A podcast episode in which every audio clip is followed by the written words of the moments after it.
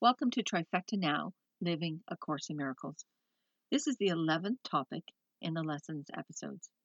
How is peace possible? Peace is a state of mind which gains freedom from disturbance to tranquility. It is also defined as a state or period which there is no war or war has ended. Although they sound like two different things, they are one and the same. Think about it. If the minds of the people of this world were at peace, so would a global state of peace exist. Peace lies in all of us. It is the obstacles that we place in its way that keeps it from being part of our daily existence. Peace is a state of mind. We control our minds. We decide every day how we're going to feel, what we're going to do, and what we are going to share. The biggest obstacle for peace is us. We struggle with the idea that it is totally out of our control. We blame we want to blame and point fingers at others and things which we believe hinder us from finding peace. When I looked through my edition of the course, I found lots of references to peace. Chapter 19 in the original text is dedicated to peace, actually, more so to the obstacles that we put in place um, in front of peace. And it's called The Attainment of Peace, chapter 19. Um, so I'm going to read some um, pieces from that. And then the Manual for Teachers has a couple of reference, references to finding peace as well. So we're going to start with chapter 19, The Attainment of Peace. So, chapter 19 in my text starts on 398. But I'm actually going to jump a little bit ahead to um, the obstacles to peace, which is on page 406. So 406, obstacle to peace, it's number four. It says it is in Roman numerals. Um, one says, as peace extends from deep inside yourself to embrace all the sonship and give it rest, it will encounter many obstacles. Some of them you will try to impose. Others will seem to arise from elsewhere, from your brothers, and from various aspects of the world outside. Yet peace will gently cover them, extending past completely unencumbered. The extension of the Holy Spirit's purpose from your relationship to others to bring them gently in is the way in which He will bring means and goal in line. The peace He lay deep within you and your brother will quietly extend to every aspect of your life, surrounding you and your next page brother with glowing happiness and the calm awareness of complete protection. Paragraph 2 sentence 4 says you can you can indeed be sure of nothing you see outside you, but of this you can be sure. The Holy Spirit asks that you offer him a resting place where you will rest in him. He answered you and entered your relationship. Would you not now return his graciousness and enter into a relationship with him? For it is he who offered your relationship the gift of holiness, without which it would have been forever impossible to pre- appreciate your brother. So this next section I want to read is the first obstacle. So these are these are referring to the obstacles to fear. So on page 407, the first obstacle, the desire to get rid of it. Paragraph 1 says the first obstacle that peace must flow across is your desire to get rid of it. For it cannot extend unless you keep it. You are the center from which it radiates outward to call the others in. You are its home, its tranquil dwelling place from which it gently reaches out, but never leaving you. On the next page, 408, paragraph 3 says the Holy Spirit's purpose rests in peace within you. Yet you are still unwilling to let it join you wholly. You still oppose the will of God by just a little, and that little is a limit you would place upon the world, upon the whole. God's will is one, not many. It has no opposition, and there is none beside it. What you would still contain behind your little barrier and keep separate from your brother seems mightier than the universe, for it would hold back the universe and its creator. This little wall would help the purpose, sorry, would hide the purpose of heaven and keep it from heaven. Paragraph 4, sentence 7 says Salvation cannot be withheld from you, it is your purpose. You cannot choose it apart from this.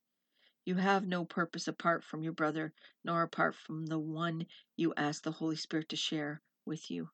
The little wall will fall away so quietly beneath the wings of peace, for peace will send its messenger from you to all the world, and barriers will fall away before their coming is easily as easily as those that you interpose will be surmounted. Paragraph 5 says to overcome the world is no more difficult than to surmount your tiny your sorry your little wall for in the miracle of your holy relationship without this barrier is every miracle contained. Paragraph 6 um, sentence. Oh no, I'm going to start with sentence one. There is a hush in heaven, a happy expectancy, a little pause of gladness in acknowledgement of the journey's end. For heaven knows you well as you know heaven. No illusions stand between you and your brother now. Look not upon the little wall of shadows. The sun has risen over it. How can a shadow keep you from the sun? No more than you can be kept by shadows from the light in which illusions end. Every miracle is but the end of an illusion. Such was the such was the journey, such its ending.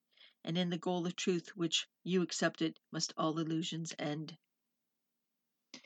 The next part I want to read is the second obstacle, and that's on page 412.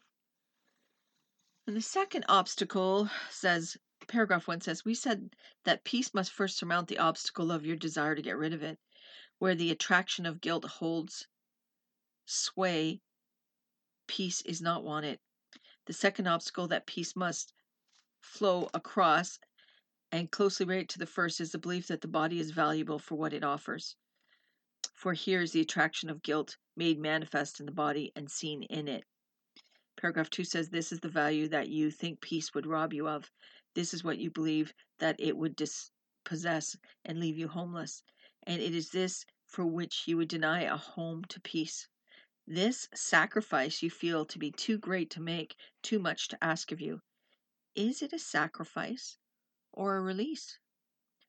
What has the body really given you that justifies your strange belief that in it lies salvation? Do you not see that this is the belief in death? Here is the focus of the perception of atonement as murder. Here is the source of the idea that love is fear. Paragraph 3 says the Holy Spirit's message messengers are sent far beyond the body, calling the mind to join in Holy Communion and be at peace. Such is the message that I gave them for you. It is the only messengers of fear that see the body, for they look for what can suffer. It is a sacrifice. Is it a sacrifice to be removed from what can suffer? The Holy Spirit does not demand you sacrifice the hope of the body's pleasure. It has no hope of pleasure. but neither can it bring you fear of pain. Pain is the only sacrifice the Holy Spirit asks, and this He would remove. Paragraph 4 on the next page, my next page, 413. Peace is extended from you only to the eternal, and it reaches out from the internal, from the eternal in you. It flows across all else. The second obstacle is no more solid than the first for you want neither to get rid of peace nor limit it. What are these obstacles that you would interpose between peace and its going forth, but barriers you place between your will and its accomplishment? You want communion, not the feast of fear. You want salvation, not the pain of guilt. And you want your Father, not a little mound of clay, to be your home. In your holy relationship with your Father's Son, he has not lost communion with him, nor with himself. When you agree to join your brother, you acknowledge this is so. This has no cost, but it has release from cost. Paragraph 5 says, You have paid dearly for your illusions, and nothing you have paid for brought you peace. Are you not glad that heaven cannot be sacrificed and sacrifice cannot be asked of you? There is no obstacle that you can place before our union, for in your holy relationship I am there already. I will surmount all obstacles together. Sorry, we will surmount all obstacles together, for we stand within the gates and not outside.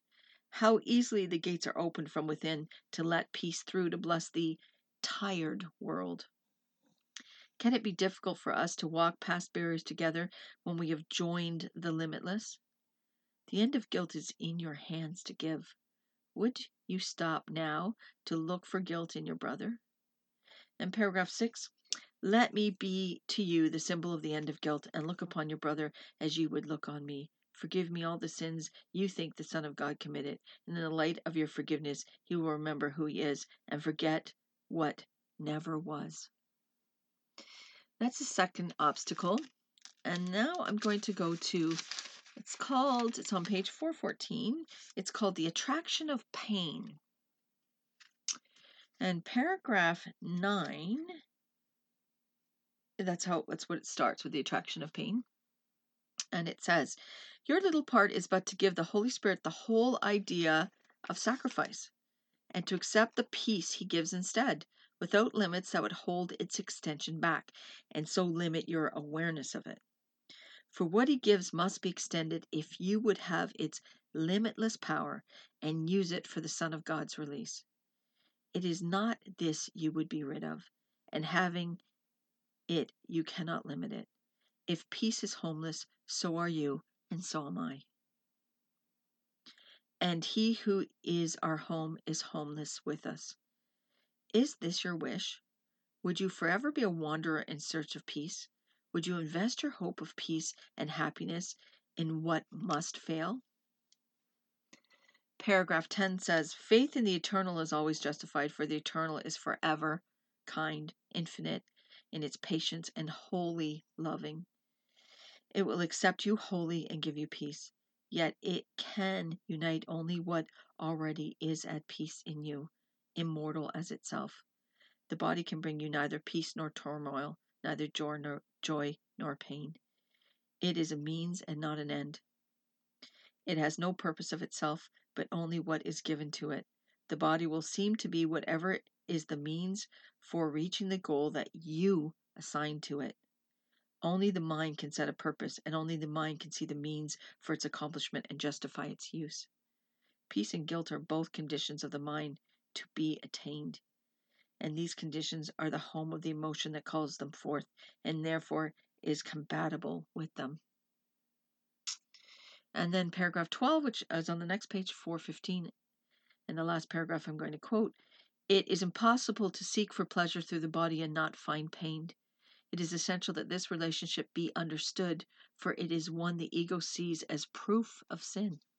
It is not really punitive at all.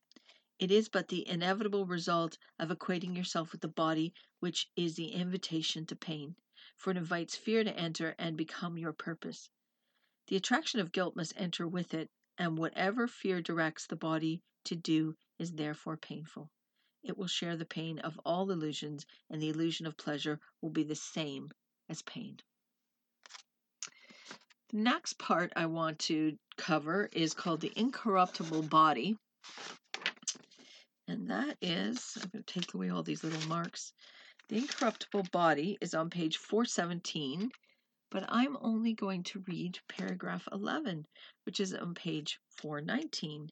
It's the last paragraph in, um, actually, in this whole chapter, too. It says, When anything seems to you to be a source of fear, when any situation strikes you with terror and makes your body tremble, and the cold sweat of fear comes over it, remember it is always for one reason. The ego has perceived it as a symbol of fear, a sign of sin and death. Remember then that neither sign nor symbol should be confused with source, for they must stand for something other than themselves. Their meaning cannot lie in them, but must be sought in what they represent. And they and they may thus mean everything or nothing according to truth or falsity of the idea which they reflect. Confronted with such seeming uncertainty of meaning, judge it not. Remember the holy presence of the one given to you to be the source of judgment. Give it to him to judge for you and say, Take this from me and look upon it, judging it for me. Let me not see it as a sign of sin or death, nor use it for destruction. Teach me how to make, how to not make it oh, wait a minute. Teach how not to make it an obstacle to peace, but let you use it for me to facilitate its coming. I, interesting that this paragraph is a paragraph that sort of drew me to understanding that anything that I'm thinking, so f- particularly fearing, is just something that I'm creating in my mind and it's not real and it's not who I am or, or what is actually happening. It's just what I'm making happen. And that's when the darkness thing left for me, when I decided that I was no longer fearful of the dark and am no longer fearful of the dark. Period. This chapter explains the obstacles to peace, all of them in our minds. It is in our minds to create peace. We have become somewhat invested in chaos and unrest.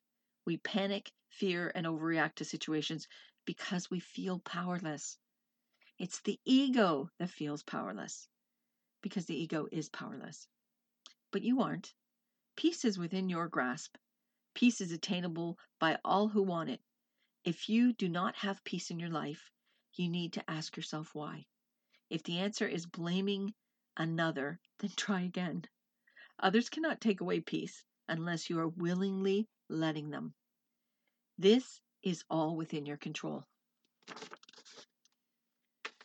The next part that I'm going to reference is the manual for teachers the workbook only had one lesson and nothing that's not already been said. So I thought I would skip over that and just do the two. Um, there's two parts in the manual for teacher. One called "How is peace possible in this world?" and the other called "What is the peace of God?" And how is peace possible in this world is on page 29 in the manual for teachers. If you have that, if you don't, just listen, and you will uh, hear what it has to say. Paragraph one says, "This is a question everyone must ask." Certainly peace seems to be impossible here, yet the word of God promises others other things and seemed impossible as well as this. His word has promised peace. It has also promised that there is no death, that resurrection must occur, and that rebirth is man's inheritance. The world you see cannot be the world God loves, and yet His word assures us that He loves the world. God's word has promised that peace is possible here, and what He promises can hardly be impossible. But it is true that the world must be looked at differently if his promises are to be accepted. What the world is, is but a fact. You cannot choose what this should be, but you can choose how you would how you would see it. Indeed, you must choose this. Paragraph 2 says again, we come to the question of judgment. This time ask yourself whether your judgment or the word of God is more likely to be true for they say different things about the world, and things so opposite that it is pointless to try to reconcile them. God offers the world salvation, your judgment would condemn it. God says there is no death, your judgment sees but death as an inevitable end of, end of life. God's word assures you that He loves the world, your judgment says it is unlovable. Who is right? For one of you is wrong. It must be so. Paragraph 3 says the text explains that the Holy Spirit is the answer to all problems you have made. These problems are not real, but that is meaningless to those who believe in them. And everyone believes in what he made, for it was made by his believing it. Into this strange and paradoxical situation, one without meaning and devoid of sense, yet one of which no way seems possible, God has sent his judgment to answer yours. His gentle judgment substitutes for yours. And through this substitution is the ununderstandable made understandable. How is peace possible in this world? In your judgment, it is not possible and can never be possible.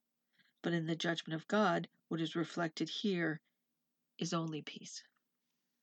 Paragraph 4 says, Peace is impossible to those who look on war. Peace is inevitable to those who offer peace. How easy then is your judgment of the world escaped? It is not the world that makes peace seem impossible, it is the world you see that is impossible. Yet has God's judgment on this distorted world deemed it and made it fit to welcome peace? And peace descends on it in joyous answer. Peace now belongs here because the thought of God has entered. What else but a thought of God turns hell to heaven merely by being what it is? The earth bows down before its gracious presence, and it leans down in answer to raise it up again. Now the question different. It is no longer can peace be possible in this world, but instead, is it not possible that peace be absent here? Actually read the whole section of that. I thought it was really good and worth reading it all. The next part I want to read is on page 51 of the Manual for Teachers, and it is called What is the Peace of God? I did not, no, not reading the whole thing, but I'm reading various sections. Paragraph 1 says, It has been said that there is a kind of peace that is not of this world. How is it recognized? How is it found? And being found, how can it be retained? Let us consider each of these questions separately, for each reflects a different step along the way. First, paragraph 2. How can the peace of God be recognized? God's peace is recognized at first by just one thing. In every way, it is totally unlike all previous experiences. It calls to mind nothing that went before. It brings with it no past associations. It is a new thing entirely. There is a contrast, yes, between this thing and all the past. But strangely, it is not a contrast of true differences. The past just slips away, and in its place is everlasting quiet. Only that. The contrast first perceived as merely gone, quiet has reached to cover everything. Paragraph 3. How is this quiet found? No one can fail to find it who but seeks out its conditions. God's peace can never come where anger is, for anger must deny that peace exists. Who sees anger as justified in any way or any circumstances proclaims that peace is meaningless, and must believe that it cannot exist. In this condition, peace cannot be found. Therefore, forgiveness is the necessi- is, ne- is necessary is a necessary condition for the finding of peace of the peace of God. The next paragraph is paragraph 5. At the bottom of page 51 starts with living is joy, but death can only weep. You see in death escape from what you made, but this you do not see that you I'm going to change the page that you made death and it is but an illusion of an end. Death cannot be escaped because it is not life in which the problem lies. Life has no opposite, for it is God. Life and death seem to be opposites because you have decided death ends life. Forgive the world, and you will understand that everything that God created cannot have an end, and nothing He did not create is real. In this one sentence is our course explained. In this one sentence is our practicing given its one direction. And in this one sentence is the Holy Spirit's whole curriculum specified exactly as it is. And paragraph 6 says, What is the peace of God? No more than this the simple understanding that His will is wholly without opposite. And then I'm going to jump down to sentence 9 at near the bottom. It says, The will of God is one and all there is. This is your heritage. The universe beyond the sun and the stars and all the thoughts of which you can conceive belongs to you. God's peace is in the condition for His will attain his peace, and you remember him. So, tomorrow, start your day with a declaration of what you want it to look like. Pay attention to your thoughts, they are under your control. If you are struggling, ask for help. Continue finding the holy instant. Try to find it each day. Spend those moments sitting in the quietness and listening to, not listening to your own thoughts, but listening to the sounds around you.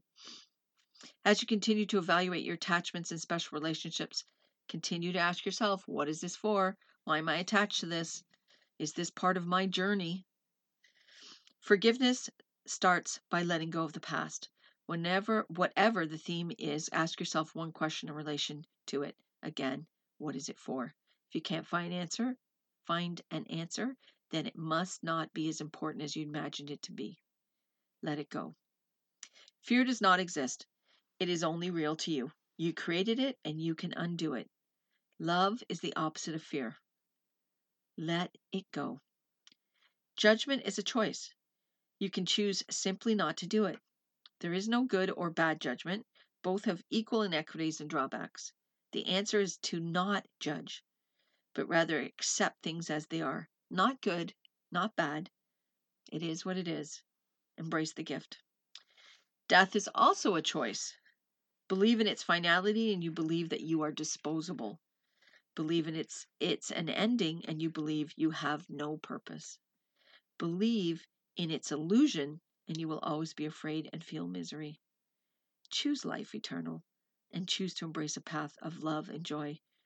Choose life eternal and choose to never accept that anything is final. Peace starts with you. Find the peace that lies within you, and you will extend it to everyone you meet. When you have peace, you seek no attack, and anyone who attempts to attack you will find no enemy. Peace is weighted in forgiveness, as most things are. Let go, and you will find peace there. Next week, I'm going to talk about perception versus knowledge. Until next week, remember this is our journey. Keep finding your way. Have a healthy and safe week. Always love, Denise.